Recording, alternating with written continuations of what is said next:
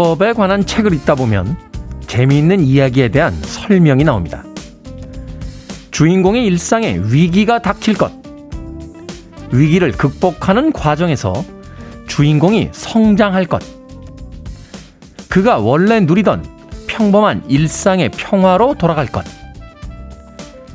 영화나 드라마 속의 재미있는 이야기도 생각해보면 우리의 하루와 그리 다르지 않습니다. 오늘 하루 어떤 위기가 닥쳐와도 너무 놀라거나 당황하지 마십시오. 그 위기를 극복하며 성장하고 결국은 평화로운 일상으로 돌아갈 겁니다. 우린 모두 아주 재미있는 우리 인생의 주인공들이니까요. D-111일째 김태원의 프리웨이 시작합니다. 빌보드 키드의 아침 선택 김태훈의 프리웨이, 저는 클테짜 쓰는 테디 김태훈입니다. 자, 빌리 프레스톤의 Nothing from Nothing으로 오늘 방송 첫 곡 들려드렸습니다. 정숙희님, 테디님 안녕하세요. 오늘도 더운 하루가 될 것 같습니다. 화이팅이라고 보내주셨습니다. 요새 아침하고 낮 기온 차이가 굉장히 크게 나죠. 아우터라고 하죠. 이 겉옷을 입고 나오긴 합니다만 낮 시간이 되면 이렇게 걸치고 다니시는 분들, 혹은 낮에 외출을 하셨는지 아예 반팔 차림으로 나오신 분들도 꽤 있더군요. 계절이 섞이고 있습니다. 봄을 만끽하기도 전에 여름이 오는 것이 아닌가 하는 생각이 들더군요. 자, 김정호님, 테디님 늘 출근길 함께하는 애청자입니다 보내주셨고요. 박민정님, 테디 반가워요. 네, 저도 반갑습니다. 이은희님, 잘생긴 테디 오빠 굿모닝이요. 오늘도 어떤 일들이 일어날지 기대하며 하루를 시작합니다 라고 해주셨습니다. 고맙습니다. 제인님, 굿모닝. 재택근무 마치고 오늘 사무실 출근합니다. 아침 운동은 쭉이라고. 아침에 또 일찍 일어나셔서 운동하셨군요. 아침 운동 좋죠? 날씨가 추울 때는 나가기가 좀 곤혹스럽습니다만 꼭 운동이라고 이름을 붙이지 않아도 이 계절에는 좀 이른 시간에 아파트 단지라든지 동네 한번 산책하는 것도 하루를 굉장히 상쾌하게 시작할 수 있는 것이 되지 않나 하는 생각을 해봅니다. 우리가 공부라고 하면, 또 교과서라고 하면 왜 책 잘 안 읽잖아요. 근데 취미라고 하면은 또 그 책을 읽게 됩니다. 예전에 그런 경우들이 꽤 많았던 것 같아요. 야, 이 책 정말 재밌다라고 했더니 야, 우리 고등학교 때 교과서에 있던 거야라고 이야기하는 경우들이 있죠. 어떤 그 문화심리학자가 그런 이야기 하더군요. 요즘 아이들 게임 중독이다라고 했더니 게임을 끊는 가장 좋은 방법은 학교에서 가르치면 된답니다. 선생님들이 너 2만 점 이하로는 다 오늘 자율학습이야. 그리고 집에 돌아가는데 너 오늘 게임 어떻게 됐니? 점수 올랐어? 라고 하면 아이들이 더 이상 게임을 하지 않는다라는 이야기를 했는데, 운동이라고 이름 붙이기보다는 그냥 아침에 산책 정도로 가벼운 이름으로 아침 좋은 공기 한번 마셔보는 건 어떨까 하는 생각이 듭니다. 운동이라고 하면 나가기 싫잖아요. 자, 이재몽님, 아침 공기가 참 좋은 수요일입니다. 테디님 안녕하세요 라고 해주셨습니다. 고맙습니다. 손은신님, 반갑습니다 테디. 주말 피로가 지금껏 풀리지 않네요. 입술도 부르트고 몸도 여기저기 쑤시고 얼마나 몸쓰는 일을 안 했으면 농사일 조금 했다고 바로 신호가 옵니다 라고 해주셨습니다. 자, 수요일인데 주말에 피로가 다 풀리지 않았다, 좋은 소식이 있죠. 이제 온 만큼만 가면 또 주말입니다. 주말이 가까워지고 있으니까 이번 주말에는 좀 편히 쉬시길 바라겠습니다. 자, 청취자분들의 참여 기다립니다. 문자번호 샵 1061, 짧은 문자 50원, 긴 문자는 100원, 콩은 무료입니다. 여러분은 지금 KBS 2라디오 김태원의 프리웨이 함께하고 계십니다. KBS 2라디오 김태원의 프리웨이.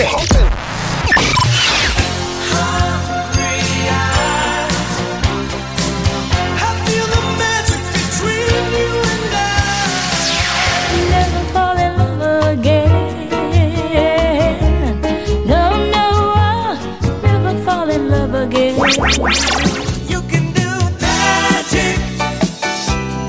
You can have anything that you desire.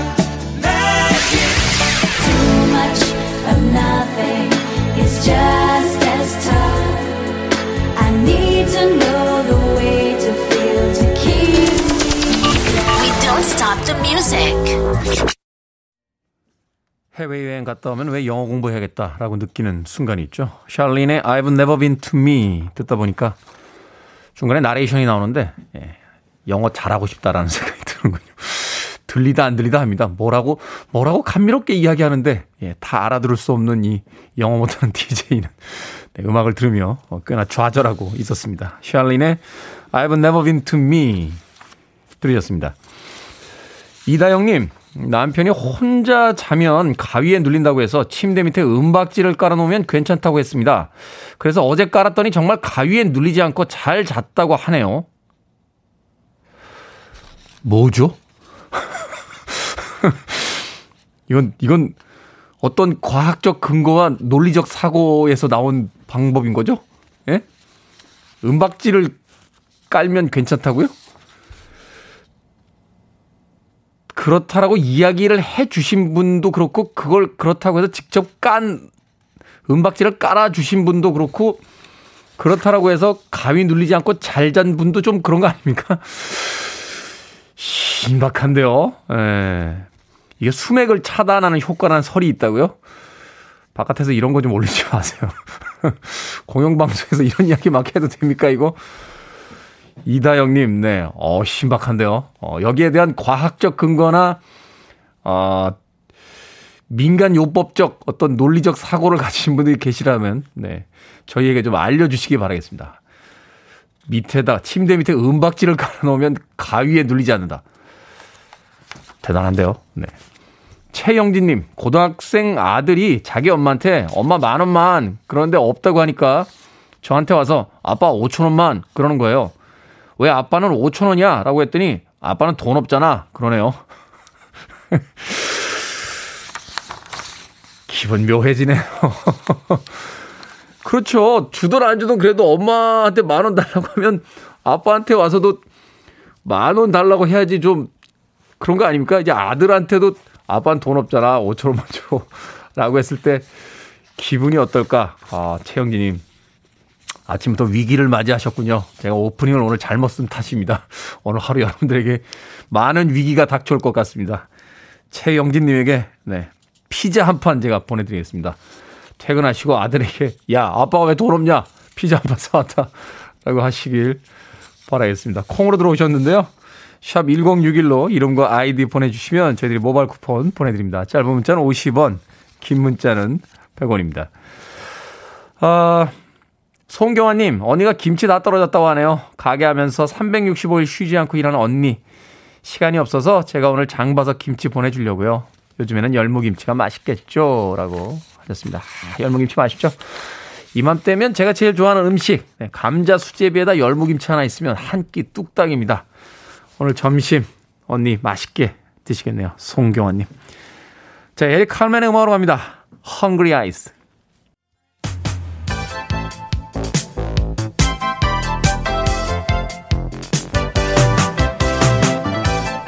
이 시각 뉴스를 깔끔하게 정리해드립니다. 뉴스브리핑 최영일 시사평론가와 함께합니다. 안녕하세요. 안녕하세요. 자, 여권의 대권 주자 간 신경전이 본격화되고 있습니다. 뭐 네. 경선을 미루자 뭐 이런 이야기도 나오고 있고요. 네. 야권에서도 당권 레이스 과정에서 설전이 이어지고 있죠. 여기저기 다 레이스. 예, 대권 10개월 남았습니다. 진짜 얼마 안 남았네요. 얼마 남았어요. 후딱 갑니다. 네. 자, 그런데 이제 민주당은 고민이 자 9월에 대선 경선을 해서 네. 대선 6개월 전에는 이제 본선 주자를 확정한다. 이렇게 지금 당헌에 돼 있는 거예요. 네. 근데 그 안에 이제 전재수 의원이 우리만 너무 빨리 주자를 뽑는 거 아니냐. 지금 야권은 11월에 뽑게 돼 있고 국민의힘만. 그다음에 안철수 대표와 어떻게 또 통합할지도 아직 미지수고. 그다음에 윤석열 전 총장이 또 있고. 그럼 또 12월, 1월까지 막 이제 통합 과정 하면서 컨벤션 효과를 야권이 다 누리고 우리는 본선 주자 미리 덩그러니 뽑아놓고 이거 저 지지율 하락하는 거 아니냐. 사실은 서울시장 그 선거 때. 재보선 때 딱 그런 효과가 있었죠. 그 이야기가 있었죠. 맞아요. 네, 그래서 네. 재보선 때 겪었던 그것을 이제 대선 때 또 겪지 말자 하는 얘기인데 문제는 이제 주자 간의 신경전이 있는 거예요. 지금 1위를 달리고 있는 이재명 경기지사. 빨리 결정하는 게 좋죠. 그렇죠. 그다음에 변수가 또, 없을 테니까. 또 뒤따라가고 있는 후보들은 좀 시간을 버는 게 좋죠. 정세균 뭐 전 총리라든지 이낙연 전 대표. 그 외에 지금 뭐 박용진 의원도 지금 대권 도전 선언했고요. 네. 또 이제 잠룡들이 몇 명 더 있습니다. 그래서 이제 경선 레이스가 좀 재밌게 펼쳐지려면 시간을 좀 넉넉하게 잡고 뒤로 밀어야 되는 거 아니냐. 우리도 컨벤션 효과 좀 누리자 이런 얘기일 수 있지만 이 굉장히 민감한 겁니다. 자, 이재명 지사는 지사 측이죠. 정해져 있는 것을 변경하면서까지 지난번에 이 후보 안 내기로 했다가 당헌 당규 바꿔서 후보 냈는데 참패하지 않았느냐. 사실 재보선에 민주당이 후보를 안 냈더라면 더 좋았을 수도 있어요. 결과론적으로 좀 그렇게 됐어요. 예, 야당이 당선된다 하더라도 참패라는 말은 안 붙일 수 있었으니까. 자, 근데 이제 이런저런 정치적인 고민들, 계산이 있는 거예요. 또 캠프 간의 유불리도 있습니다. 이런 와중에 이제 빅3 간에, 빅3는 이재명 경기지사, 정세균 전 총리, 이낙연 전 대표예요. 그런데 여기서 이제 입씨름이 또 벌어진 겁니다. 이재명 경기지사 측에서 부동산 책임론, 뭐냐면 이게 여당 야당이 문제가 아니라 관당이 문제다. 우리나라는 관료제가 너무 이제 강한 국가라 이 정책을 유연하게 시행 못한다라는 비판을 한 거예요. 네. 근데 사실 두 사람의 빅3 중에 두 명은 다 전직 총리 아닙니까? 관료 출신들이죠. 예, 관을 다 이끌었던 수장들입니다. 그러니까 이제 이 이낙연 대표 측에서는, 전 대표 측에서는 자기 얼굴에 침 뱉기다. 왜 이러느냐는 이제 비판을 내놓고, 정세균 전 총리는 어제 광화문 포럼이라고 지지그룹 모임을 열었는데 여기서 아니 지자체장은 부동산에 책임이 없느냐? 또 이렇게 이제 쏴붙인 거예요. 지금 어쩌면 이제 내부에서 점점 이 대선 캠프 간에 신경전이 벌어질 텐데, 자, 야권으로 넘어와 보면 국민의힘은 6월에 전당대회에서 이제 당권 주자, 당대표를 뽑아야 되는데 네. 지금 한 10파전. 후보가 한 10명 나와요. 뭐 조혜진 의원, 조경태 의원, 여기 나경원 전 의원 등판설 나올 것도 같고, 뭐 이준석 전 최고위원도 나오겠다. 예, 이준석 전 최고위원이 또 여론조사가 잘 나와요. 물론 여론조사보다 이건 당심이 중요하기 때문에 당내 지지가 중요하고, 김웅초 선 의원. 그런데 이 안에서도 또 설전에 지금 연속입니다. 먼저 이 조호영 전 원내대표가 관록이 있어야 우리 정도 되는 큰 당을 이끌지. 자, 에베레스트 산도 이제 올라가 본 사람이 원정대장을 하는 거고, 네. 뭐 지리산, 설악산 이 정도는 가봤어야 되는 거 아니냐. 근데 이 젊은이들이 동네 뒷산밖에 더 가봤겠느냐. 이준석 전 최고위원이 저분은 803만 5번 오르신 분이. 그러니까 이제 TK, 이 보수의 텃밭, 네. 자기 지역구만 관리하던 분이 그런 말 할 자격이 있느냐라고 또 젊은 패기를 쏘아붙인 거예요. 여기에 어제 홍준표 무소속 의원이 기자회견했습니다. 나 복당시켜달라, 국민의힘에.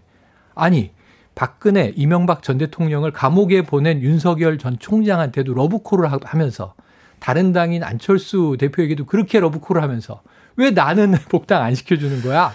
이런 기자회견을 했거든요. 그러고 보니까 존재감이 많이 좀 희석됐어요. 그런데 존재감이 올라가는 게 김웅초 전 의원 당대표에 도전했는데 SNS 설전을 지금 홍준표 의원과 벌이고 있습니다. 홍준표 의원이 또 젊은이를 조금 폄훼한 거예요. 그러니까 빨리 피는 꽃은 빨리 시든다. 1년 정도 정치 경험하고 당대표라니 허허, 이런 얘기를 한 건데 네. 그 김웅 의원이 지지 않았죠. 아, 그래요. 저는 빨리 피고 빨리 시들고 열매 맺을래요. 당신은 먼지 쌓이는 조화로 오래오래 하세요. 이런 취지의 이제 이야기 설전이 벌어졌고. 정치 무섭네요. 아, 요즘에 버릇이 없어. 뭐 이런 이제 분위기의 취지가 나오니까 선배들한테 배운 겁니다. 이렇게 얘기하면서 아, 밑도 끝도 없습니다. 정치 무섭습니다. 무섭습니다. 네. 자, 오세훈 서울시장 네. 소식입니다. 공약으로 재개발, 재건축 활성화 내세웠는데 별다른 실현 방침을 이후에 내놓지 못하고 있어서 뭐 지지 세력의 볼멘 소리가 나오고 있다. 네, 멋있게 출범했어요. 지금 2달 됐습니다. 근데 이제 핵심 공약은 부동산이에요. 재건축, 재개발을 규제 완화해서 조금 이제 더 그동안 묶여있던 것을 풀겠다. 근데 지금 시장이 되고 나서 초기에는 규제 완화에 반대로 갔어요. 부동산 과열 조짐이 있으니까 이거 좀 눌러야 되겠는데. 그렇죠. 그래서 토지거래 제한구역을 설정하는 등 오히려 좀 억제책을 냈다가 이제 좀 재건축 재개발 풀어야겠는데, 근데 이게 광역시장이긴 하지만 지자체장이 할 수 있는 문제는 아니죠.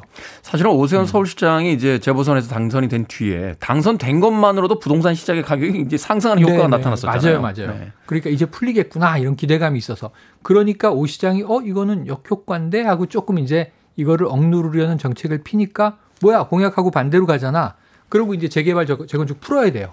근데 중앙정부하고 지금 안 풀립니다. 네. 중앙정부는 이거 풀어줄 수가 없다. 안 그래도 지금 오르려고 하는데 이거 시장 어떻게 하느냐. 또 이제 이 규제를 지금 우리가 이제 막 풀어줄 수가 없다. 그러니까 지금 중앙정부와 서울시 간의 협의가 잘 안 되고 있습니다. 그러다 보니까 오 시장 공약대로 못하고 있는 거 아니냐. 이런 지지층의 비판이 나오고 있다는 이야기입니다. 좀 더 지켜봐야죠. 그렇군요. 자, 아카데미 시상식과 함께 미국의 양대 영화 시상식. 윤여정 배우가 여우 조연상을 받기도 했던 골든글러브 존폐 위기에 놓였다고요? 네, 지난해부터 문제가 있었죠. 이게 기생충도 외국어 영화상, 네. 그다음에 올해 미나리도 이 아카데미에서는 여우 조연상을 탔습니다만 골든글러브에서는 외국어 영화상. 그런데 기생충은 한국 영화니까 그렇다 치고 미나리는 미국 영화인데 왜 외국어 영화상을 주지? 미국 내에서 만든 영화는 외국어를 많이 써도 대체로 이제 작품상, 감독상 이런 걸 줬던 거예요.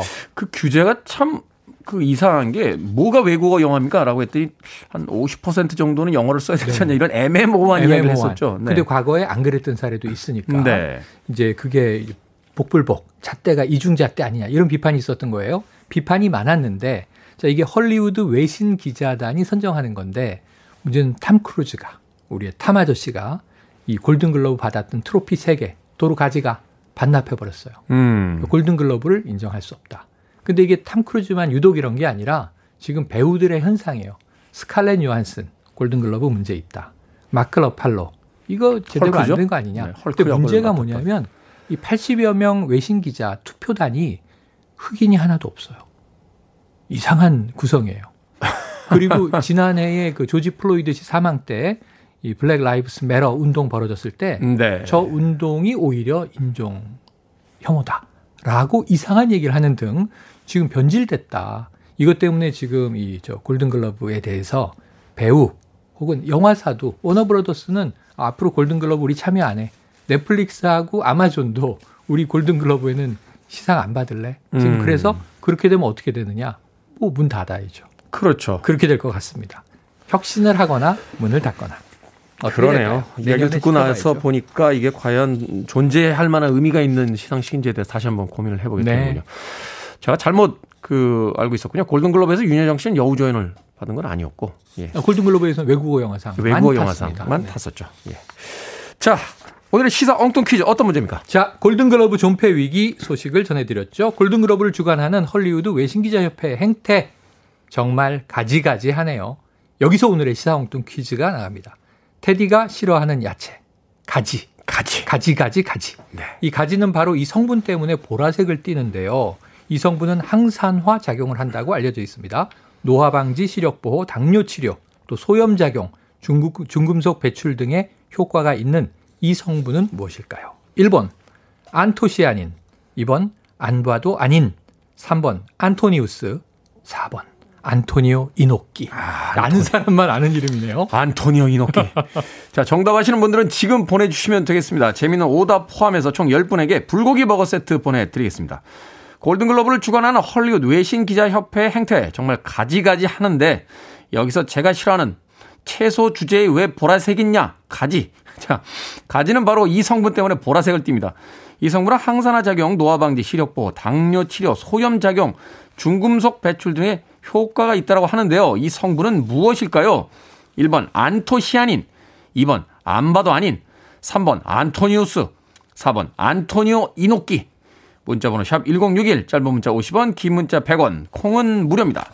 뉴스브리핑 최영일 시사평론가와 함께했습니다. 고맙습니다. 고맙습니다. 더 위스퍼스입니다. 락스테디.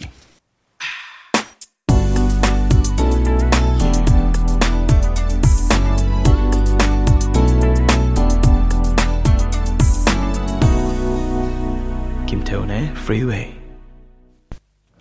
마가렛 올리히의 넘버원 들으셨습니다. 자, 오늘의 시사 엉뚱 퀴즈. 가지에 들어있는 이 성분, 몸에 좋은 이 성분은 무엇일까요? 1번 안토시아닌이었습니다. 안토시아닌. 네. 강경민님 1번 안토시아닌. 안토시아닌이 풍부한 블루베리 농장 딸인데 왜 안경을 벗지 못하고 있을까요? 하셨습니다. 약을 드시고 병원에 가셔야죠. 음식과 약의 차이가 바로 그런 거래요. 꾸준히 드시면 조금씩 뭐 좋아지고 영향을 주긴 합니다만 약처럼 그렇게 드라마틱한 효과는 없다라는 거죠. 대신 약은 또 부작용의 위험이 있기 때문에 음식으로 또 평상시에 섭취하는 게 좋다 하는 이야기. 잠시 후에 나오시겠군요. 예, 정재훈 약사에게 예전에 들었던 기억이 납니다. 배종훈님 안 보인다 테디라고 보내주셨습니다. 예, 음악 나갈 때는 저희들이 그 교통 상황이나 가끔 독도의 현재 모습을 보여드리기도 하니까 아마 그때 문자 보내신 것 같아요. 양현주님, 가지 많이 먹어야겠네요. 안토시아닌. 예린아, 얼른 일어나 좀 학교 좀 가자. 어휴, 지겨워. 라고 보내주셨습니다. 예린아, 좀 일어나라. 양현주님. 저는 가지 별로 안 좋아한다고 이야기 드렸잖아요. 채소 주제에 왜 보라색인 겁니까? 건방지잖아요. 에? 채소나 과일은 그냥 노랑 빨강까지는 제가 봐주겠는데 지가 뭐라고 보라색입니까? 에? 예전에 이제 고전화 속에서는 귀족이나 성직자를 칠하던 색깔이에요. 그게 자연에서 색 연료를 많이 얻을 수가 없었던 색이었기 때문에 귀한 물감이었답니다. 그런데 채소 주제, 저는 주제를 넘어서는 걸 제일 싫어합니다. 채소 주제에 보라색이라니. 안 먹어. 서정원님. 안토시아님이 정답인데요. 안토니오 이노키 누구죠? 50대 옛날 사람인데도 모르겠어요. 안토니오는 반데라스인데? 라고 하셨습니다. 서정원님 50대신데도 안토니오 이노키를 모르신다고요? 집에 텔레비전 없었구나. 50대인데 안토니오 이노키를 모를 수가 없어요. 텔레비전이 있었으면. 당시 이제 프로야구 출범 이전에 우리나라 사람들이 가장 사랑했던 스포츠는 복싱하고 프로레슬링이었습니다. 그때 우리 김일 선수가 일본 선수들을 그 박치기로 다 무차별로 다 쓰러뜨리던 시대 아니에요. 그때 빌런, 최고 빌런이 바로 일본의 프로레슬러였던 안토니오 이노키였습니다.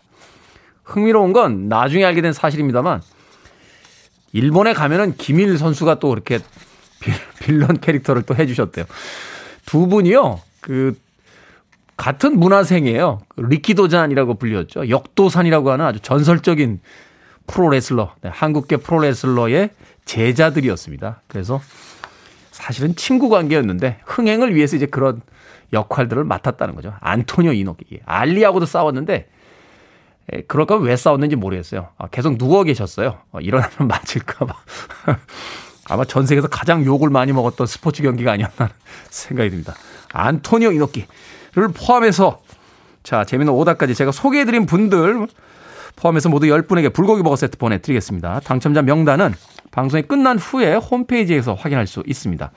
콩으로 당첨이 되신 분들은요. 방송 중에 다시 한번 이름과 아이디 문자로 보내주시면 저희들이 모바일 쿠폰 보내드리겠습니다. 문자 번호는 샵1061 짧은 문자 50원 긴 문자는 100원입니다. 2011님의 신청곡 갑니다. Spice Girls, Too Much.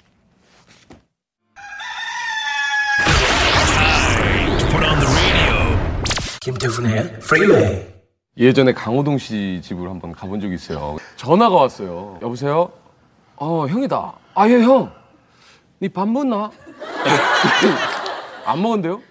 야, 형 집에 영덕게 해놨거든. 어? 그래서 난 아침 8시 반에 영덕게? 형 왔어요, 그랬더니. 그래. 가서 그 뭐라, 그 영덕게 형은 지금 다 먹었거든. 형 방에 있을 테니까 먹고 와라. 헉 찍어 먹고. 방에 들어갔더니 강호동 씨가 주무시는 거예요. 그래서 순간 나보러 가라는 건가? 아니면 있으라는 건가? 근데 이제 저도 아침에 잠을 좀 덜 자다 왔으니까 어떡하다가 깜빡 저도 잠이 들었나 봐요. 잤어요? 자고 있는데 누가 깨워요. 제스가. 그래서 눈을 딱 떴어요. 그랬더니 강호동 씨가 제 앞에 딱 있는 거예요. 예, 형. 그랬더니 밥 먹자. 생각을 여는 소리 사운드 오브 데이. 한 예능 프로그램에 출연한 유재석 씨의 목소리 들려드렸습니다. 올해가요. 유재석 씨 데뷔 30주년이라고 하더군요. 1991년에 KBS 대학 개그제로 데뷔한 그는 다들 아시다시피 오랜 무명 시절을 겪었습니다. 그러다가 21세기 들어 재능을 발휘하면서 국민 MC로 발돋움을 했죠. 국민이라는 수식어가 붙는 닉네임, 유효기간이 있기 마련인데요. 아마도 유재석 씨에게는 해당되지 않는 것 같습니다. 그가 오랜 기간 최고의 자리에 머무는 데에는 아마도 여러 이유가 있을 겁니다. 재능과 성실함은 물론 타인에 대한 배려 또한 그 이유가 아닐까 싶은데요. 특히 후배들이 전하는 그의 이야기 한결같더군요. 후배들이 신인 시절 혹은 무명 시절에 주눅이 들어있을 때 먼저 눈을 맞추고 이름을 불러준 유재석 씨 덕분에 용기를 낼 수 있었다 하는 이야기 말입니다. 사람들에게 둘러싸여 스포트라이트를 받으면서도 눈에 띄지 않는 이들까지 살피는 섬세함에 그 후배들만 감동을 받는 건 아니겠죠. 예능에 적응하기 힘들어했던 정형돈 씨에게 했다는 말 끝으로 전해드릴까 합니다. 야, 스타는 아무나 되는 줄 아냐? 그런데 그 스타가 네가 되지 말란 법도 없어.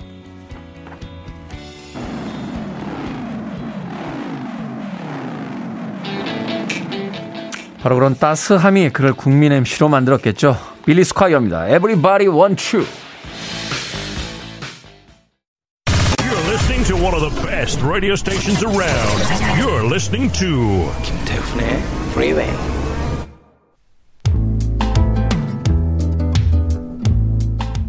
빌보드 키드의 아침 선택 KBS 2라디오 김태훈의 Freeway 함께하고 계십니다.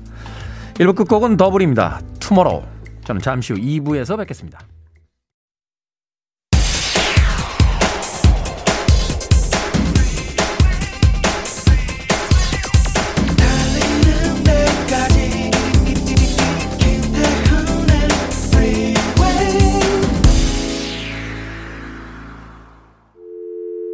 I need your arms around me. I need to feel your touch.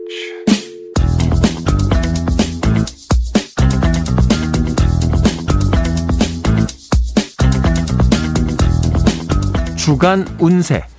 쥐띠, 뜻밖의 즐거운 일이 생긴다. 소띠, 해야 할 일에 책임을 다하라. 범띠, 쌓아온 덕이 결실을 맺는다. 토끼띠, 전진보다는 멈춰서라. 용띠, 시간이 흐르면 모든 것이 밝혀진다. 뱀띠, 지나친 근심 걱정은 병을 키운다. 말띠, 말은 곧 그 사람의 인격임을 기억하라. 양띠, 내 주장만 옳다고 생각할 때가 아니다. 원숭이띠, 새로운 일을 추진하면 좋은 결과가 따른다. 닭띠, 맺고 끊음을 확실히 하라. 개띠, 큰 거래에서 능력이 돋보일 것이다. 돼지띠, 드디어 꽃이 피고 열매를 맺기 시작한다.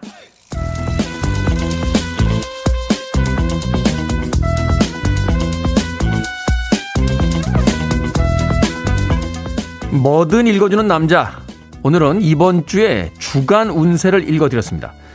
예전에 신문을 펴면요, 오늘의 운세부터 찾아보곤 했었죠. 당연한 걸 대단한 듯 말하고 몇 문장 돌려 적는 등 비슷한 내용이 많아서 웃기기도 하지만요, 가끔은 여운을 남기는 문구를 만나기도 합니다. 전진보다는 멈춰서라. 내 주장만 옳다고 생각할 때가 아니다.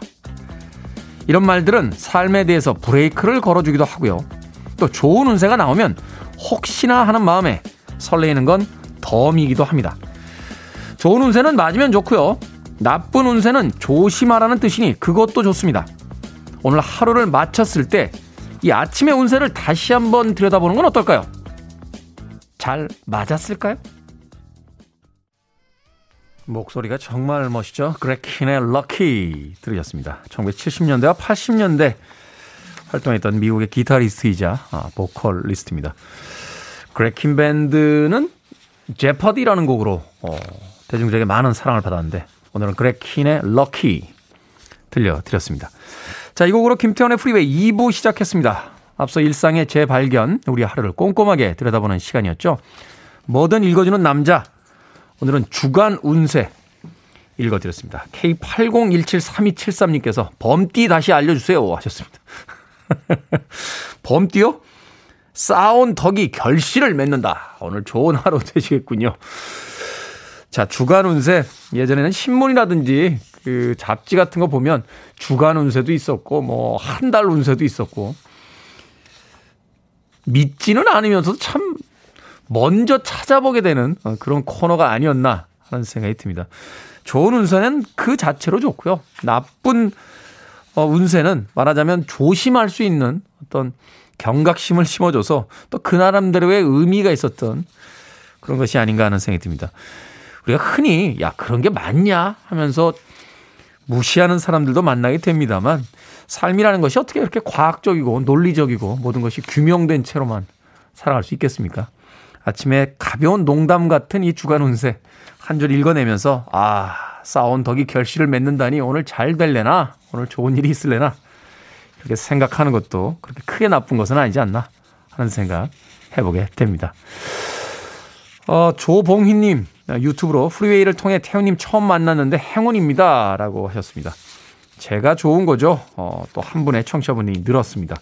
김명진님도 유튜브로 씻고 밥 먹고 옷 입고 늘상의 시간이 반복되는 순간입니다 라고 해 주셨습니다. 그렇죠. 그 반복이라는 것이 사실은 지루하게 느껴질 때도 있습니다만 한편으로는 그 일상의 무난함이 그리워지는 순간도 있습니다. 많이 들어주시길 바라겠습니다. 자, 뭐든 읽어주는 남자, 여러분 주변에 의미 있는 문구라면 뭐든지 읽어드립니다. 김태현의 프리웨이 검색하고 들어오셔서요. 청취자 참여라고 쓰여진 부분 누르시면 게시판이 나옵니다. 자, 말머리 뭐든 달아서 문자라도 참여해 줄 수 있습니다. 문자번호 샵1061, 짧은 문자 50원, 긴 문자는 100원이고요. 콩은 무료입니다. 채택되신 분들께는 촉촉한 카스테라와 아메리카노 2잔 모바일 쿠폰 보내드리겠습니다. I want it, I need it, I'm desperate for it. Okay, let's do it. 김태훈의 Freeway. 뉴욕에서의 삶과 사랑에 대해서 노래하고 있습니다. 크리스토퍼 크로스의 Arthur's Theme, Best That You Can Do 들으셨습니다. 앞서 들으신 곡은 디언 워윅의 I'll Never Fall in Love Again 이었습니다. 음악이 나가는 동안 나이를 먹는다는 건 참 멋진 일이다라는 생각 해보게 됩니다. 젊은 날에는 이런 음악 듣지도 않았어요. 록 음악, 격렬한 록 음악이나 심각한 재즈 음악 정도 돼야 음악이다라고 생각했던 그런 철없던 시절이 있습니다. 너무 아름답죠? 두 곡의 음악은 버트 바카락이라는 1960년대, 70년대에 활동했던 미국의 대표적인 음악가의 작곡이었습니다. 버트 바카락에 대한 이야기는 잘 모르셔도요. 그의 음악은 아마 엄청나게 많이 들어보셨을 것 같아요. 그래미만 해도 6개를 받았고요. 아카데미에서도 상을 3개나 받은 위대한 멜로디 메이커죠. 예전 영화의 그 내일을 향해 살아였죠. 그 자전거를 타는 신에 나왔던 Raindrops Keep Falling on My Head 같은 곡. 또 카지노 로얄이라고 하는, 최근의 카지노 로얄이 아니라 옛날 007 영화 중에 이제 카지노 로얄에 수록됐던 또 Look of Love 같은 곡은 또 우리나라 영화 접속에 또 수록이 되기도 했었고요. 카펜터스의 명곡이죠. Close to You 같은 곡도 역시 버드 바카락의 작곡이었습니다. 바로 오늘 5월 12일 1928년에 20세기 이 위대한 멜로디 메이커가 탄생했습니다. 버트 바카락의 출생을 기념하면서 두 곡의 음악 이어서 보내드렸습니다. 디언 워윅의 I'll Never Fall in Love Again, 그리고 크리스토퍼 크로스, Arthur's Theme, Best That You Can Do까지 이어드렸습니다. 현종민님, 통근버스로 출근 중입니다. 기사님께서 프리웨이를 듣고 계시네요 하셨습니다. 고맙습니다, 기사님. 네, 안전운전 하세요. 네. 6448님, 어제 퇴근하고 집에 갔더니 남편이 열심히 일했다고 안마를 해주더군요. 그리고 나서 실실 웃으며 귀에다 대고 조용히 하는 말, 어버이날 받은 돈 반으로 나누자 라고. 우리 남편들은 왜 그러는 겁니까 도대체? 남편 학교라는 게 있습니까? 예? 이렇게 다 교육받고 오나요? 6448님, 네, 종족을 대신해서 사과의 말씀 드리도록 하겠습니다. 뭐 저희 종족이 저를 대표로 인정한 건 아닙니다만 어쨌든 그 종족의 한 구성원으로서, 예, 사과의 말씀 드리겠습니다. 9707님, 테디 화창하고 좋은 아침, 운전하느라 문자 못 보내도 늘 듣고 있습니다. 고맙습니다 라고 보내주셨습니다. 고맙습니다. 포도밭에서 일해요. 유튜버 보다가 오디오로 전환합니다. 차이숙님, 유튜브로 보내주셨고요. 또 0747님, 옆에서 등교 준비하고 있는 딸아이가 엄마 어디다가 문자해? 라디오 방송국에. 그랬더니 요즘도 그런데 문자하는 사람이 있어? 라고 이야기하더군요. 딸아이로부터 그 말을 듣는 순간 이 아침 그냥 내 마음이 푹싹 내려앉는 것 같다. 쓸쓸합니다 하셨습니다. 아니, 라디오에다 문자하면 요즘 사람 아닙니까? 마음 상하네 또. 따님 그러는 거 아니죠? 예. 0747님, 제가 치킨 한 마리 보내드리겠습니다. 어디서 났어? 하면 라디오에서 좋다라고 이야기하십시오. 0747님 고맙습니다. 아침 바쁜 시간에도 들어주시는 모든 분들께 다시 한번 감사의 말씀 드립니다. 자, 3968님의 신청곡으로 합니다. Shade of Heart.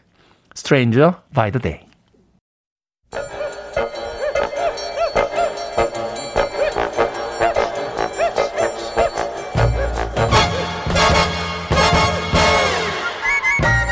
온라인 세상 속 촌철살인 해학과 위트가 돋보이는 댓글들을 골라봤습니다. 댓글로 본 세상.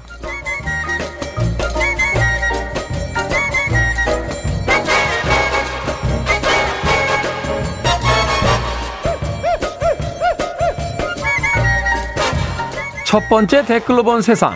우리나라 기업들이 에어 택시 개발에 박차를 가하고 있습니다. 한 기업에선 2023년 초 시험 기체를 생산하고 2025년에는 상용화를 목표로 하고 있다는데요. 최고 시속은 무려 320km. 서울에서 인천까지 20분 만에 이동하는 게 목표라고 합니다.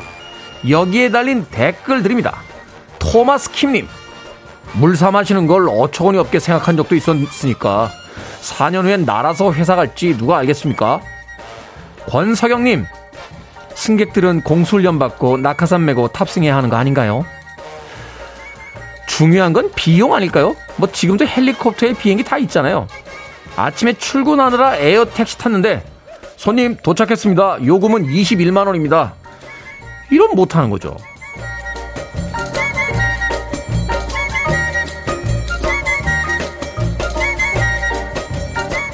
두 번째 댓글로 본 세상. 호주에서 강도짓을 하던 두 남성이 훔치려던 차량을 버리고 도망갔습니다. 강도들은 자동 면허만 갖고 있는데 자동차가 수동 변속기 차량이었기 때문입니다. 신나서 차에 탔다가 결국 시동도 못 걸어보고 다시 내려야 했는데요.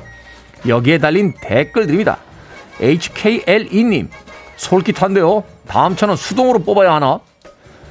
RYUJ님. 도둑질할 거 대비해서 일종을 땄어야죠. 아우 바보들. 예전에 촬영 때문에요. 쿠바에 갔던 때가 있는데 같이 간 일행이 원래 운전을 하기로 했었습니다. 근데 그 일행이 차에 타서는 이러더군요. 형, 이 차는 왜 밟는 게 3개야? 그걸 설명해주고 대신 운전해준 나는 옛날 사람. 아, 옛날 사람.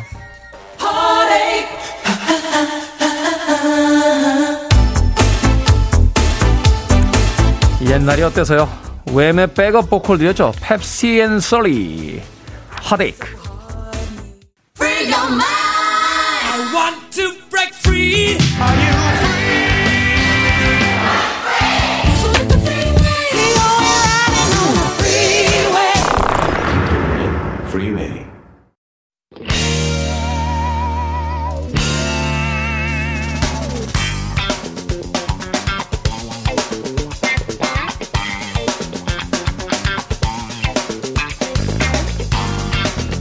수요일의 코너 약학다식. 음식 나와라 하면 요리법이 뚝딱. 요리계의 도깨비 박맹이, 요리계의 요정치니, 경기 남부 요리의 창시자 훈남 약사 정재현 푸드라이터, 자연주의 요리사 절세미녀 이보은 요리연구가 두 분 나오셨습니다. 안녕하세요. 안녕하세요.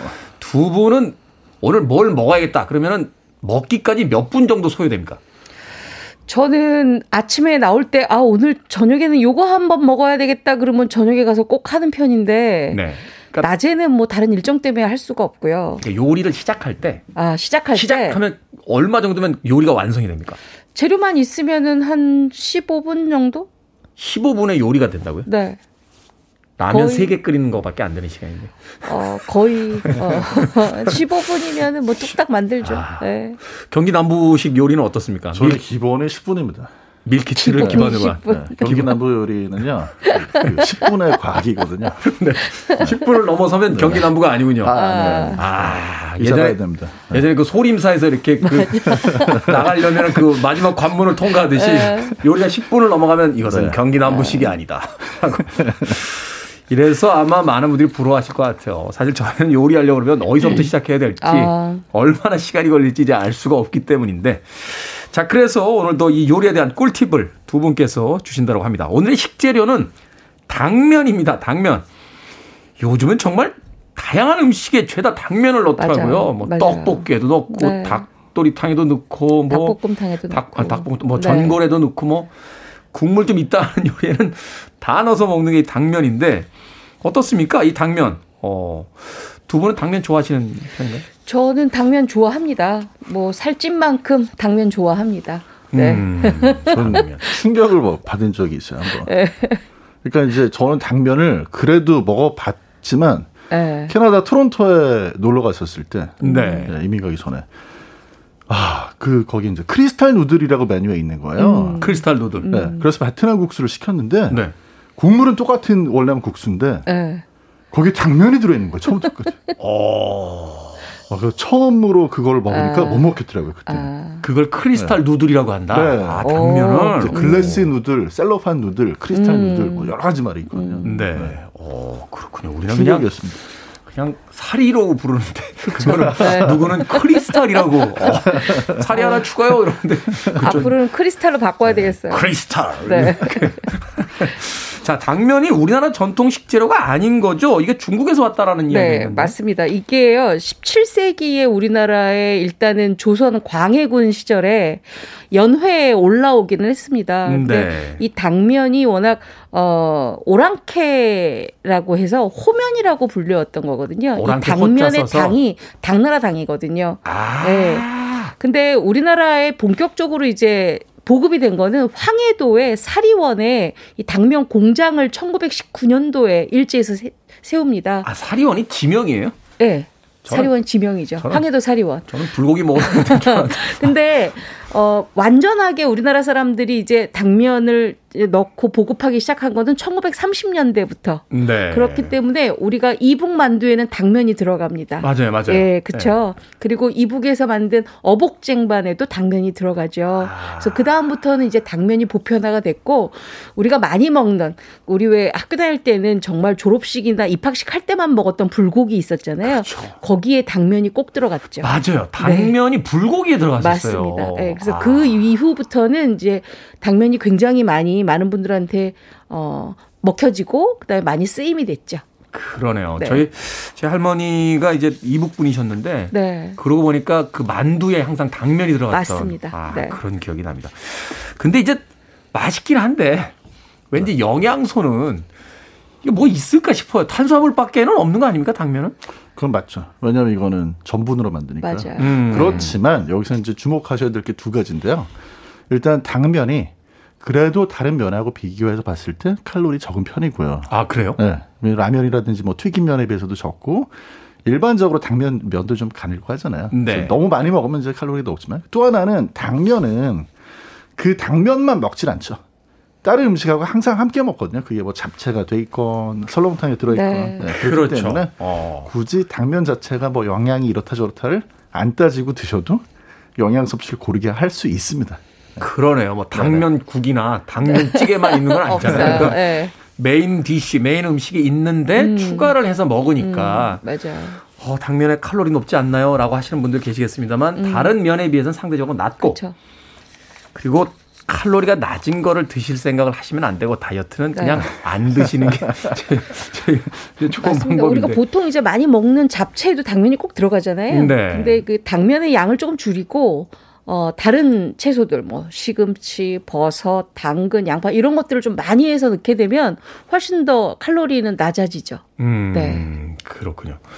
뭐, 당면은 아닙니다만, 최근에 이제 곤약으로 만든 그 면도 나와서. 맞아요. 사실은. 곤약 면도 있죠. 예, 뭐, 네. 칼로리가 거의 뭐, 없는 뭐 그런 네. 면도 있다라고 이야기를 하는데. 맞습니다. 맛은 그래도 칼로리가 있는 게 맛있더라고요. 네. 이 당면 뭐로 만드는 겁니까? 이게 전분. 감자 전분이나 감자 또는 전분. 고구마 전분으로 만드는데 거의 고구마 전분이 많죠. 아, 네. 두 개를 섞기도 하나요? 섞는 건 못 봤습니다. 원래는 네. 이게 한 1400년 전쯤에 중국에서 맨 처음 만들었을 때 기록을 보면 녹두 전분으로 만들었어요. 맞아요. 녹두 전분. 이제 뭐 녹두 전분으로 만들기도 하고 쌀 전분으로 만들기도 하거든요. 네. 근데 이제 그 안에 들어있는 함량에 따라 가지고 단단한 정도가 좀 다릅니다. 아, 그렇군요. 그리고 그렇게 만들어 놓으면 불어서 먹질 못해요. 그래서 지금 나온 게 바로 고구마 전분으로 만든 당면이에요. 아, 이게 불어서 먹질 못하니까. 불어서 먹질 못할 네, 정도가. 네, 되니까. 너무 뚱뚱 불어서 무슨 맛인지 그러니까 모르죠. 아무리 양념을 해도.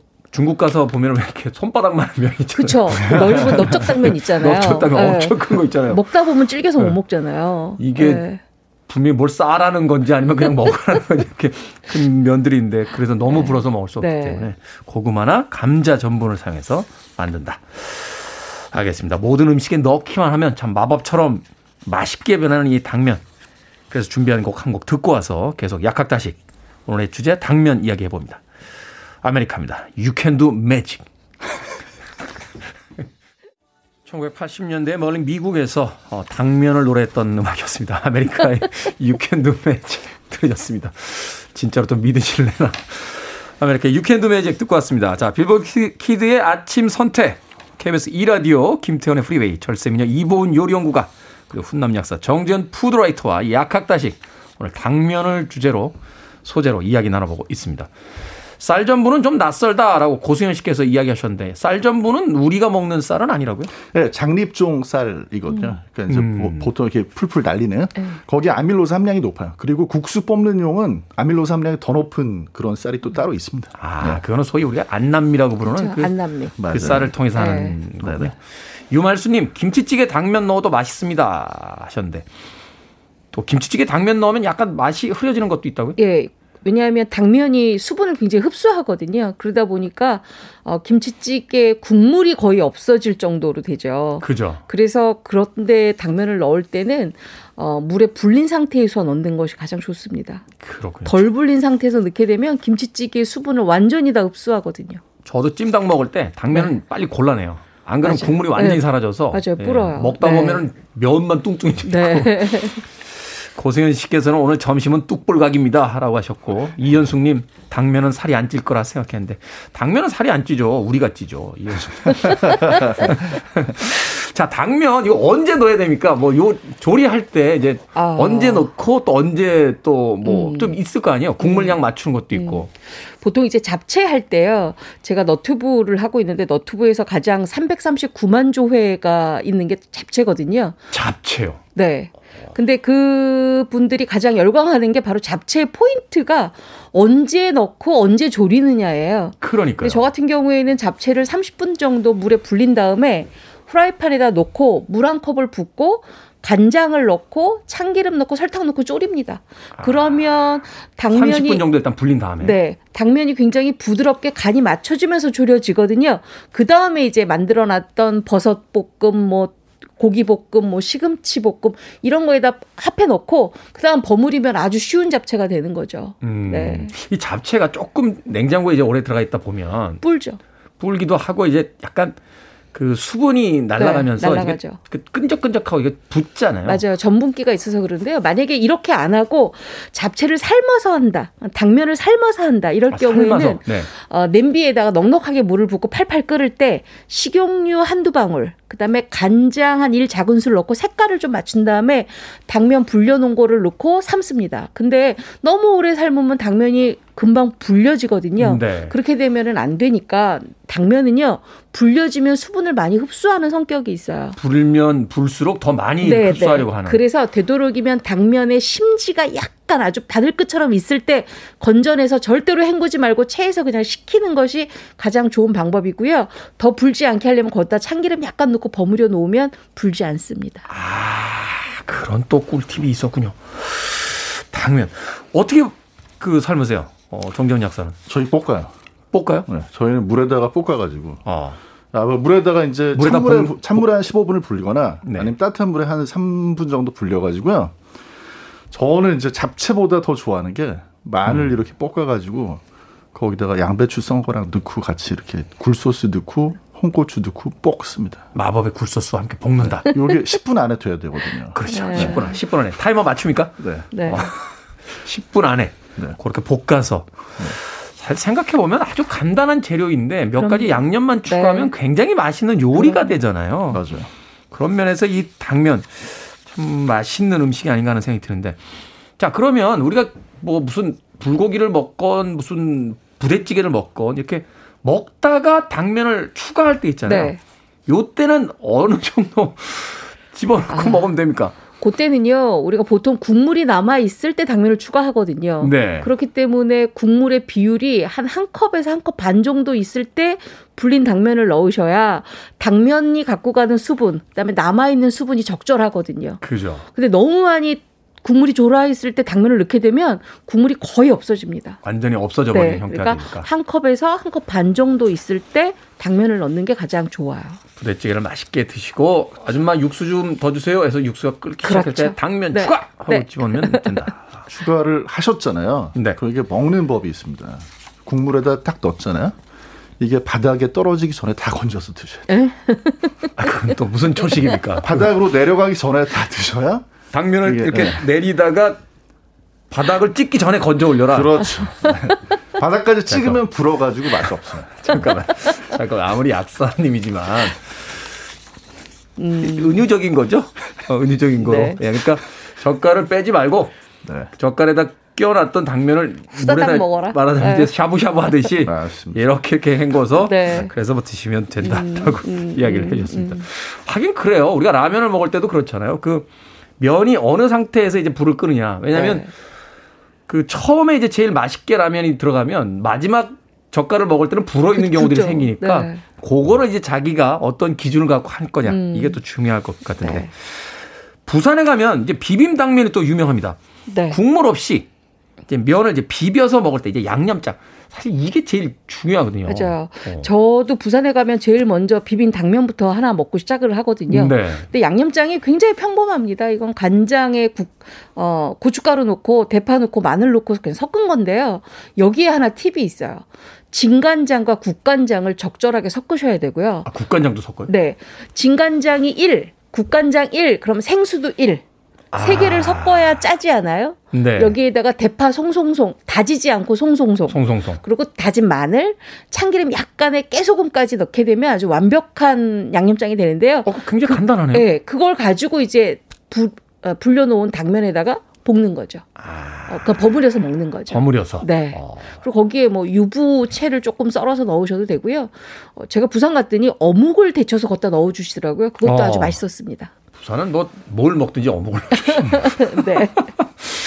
또 다른 양념장 뭐 있습니까? 고추장 베이스나 이런? 양념장은 저희는 이제 비빔장 판매되는 걸 사다 그대로 쓰고요. 10분 안에 완성해야 되기 때문에.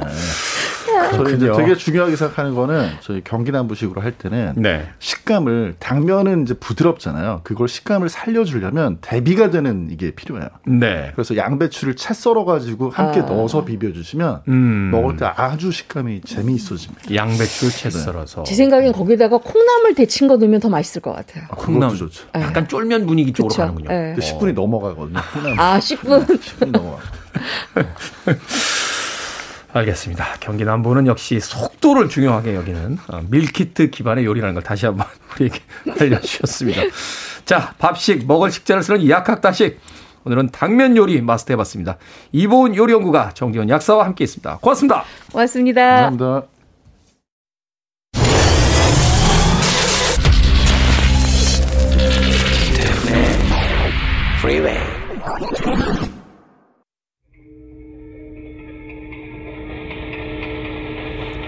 첫 방송부터 오늘 111일째 듣고 있는 애청자입니다. 매일 아침 함께하고 있습니다. 오래 진행해 주세요. 라고 금봉이님께서 문자 보내주셨습니다. 고맙습니다. 최선을 다해보겠습니다. KBS 2라디오 김태원의 프리웨이 D-111일째 이제 끝곡입니다. 이윤경님의 신청곡 루크리스티의 Saddle the Wind. 저는 내일 아침 7시에 돌아옵니다. 고맙습니다.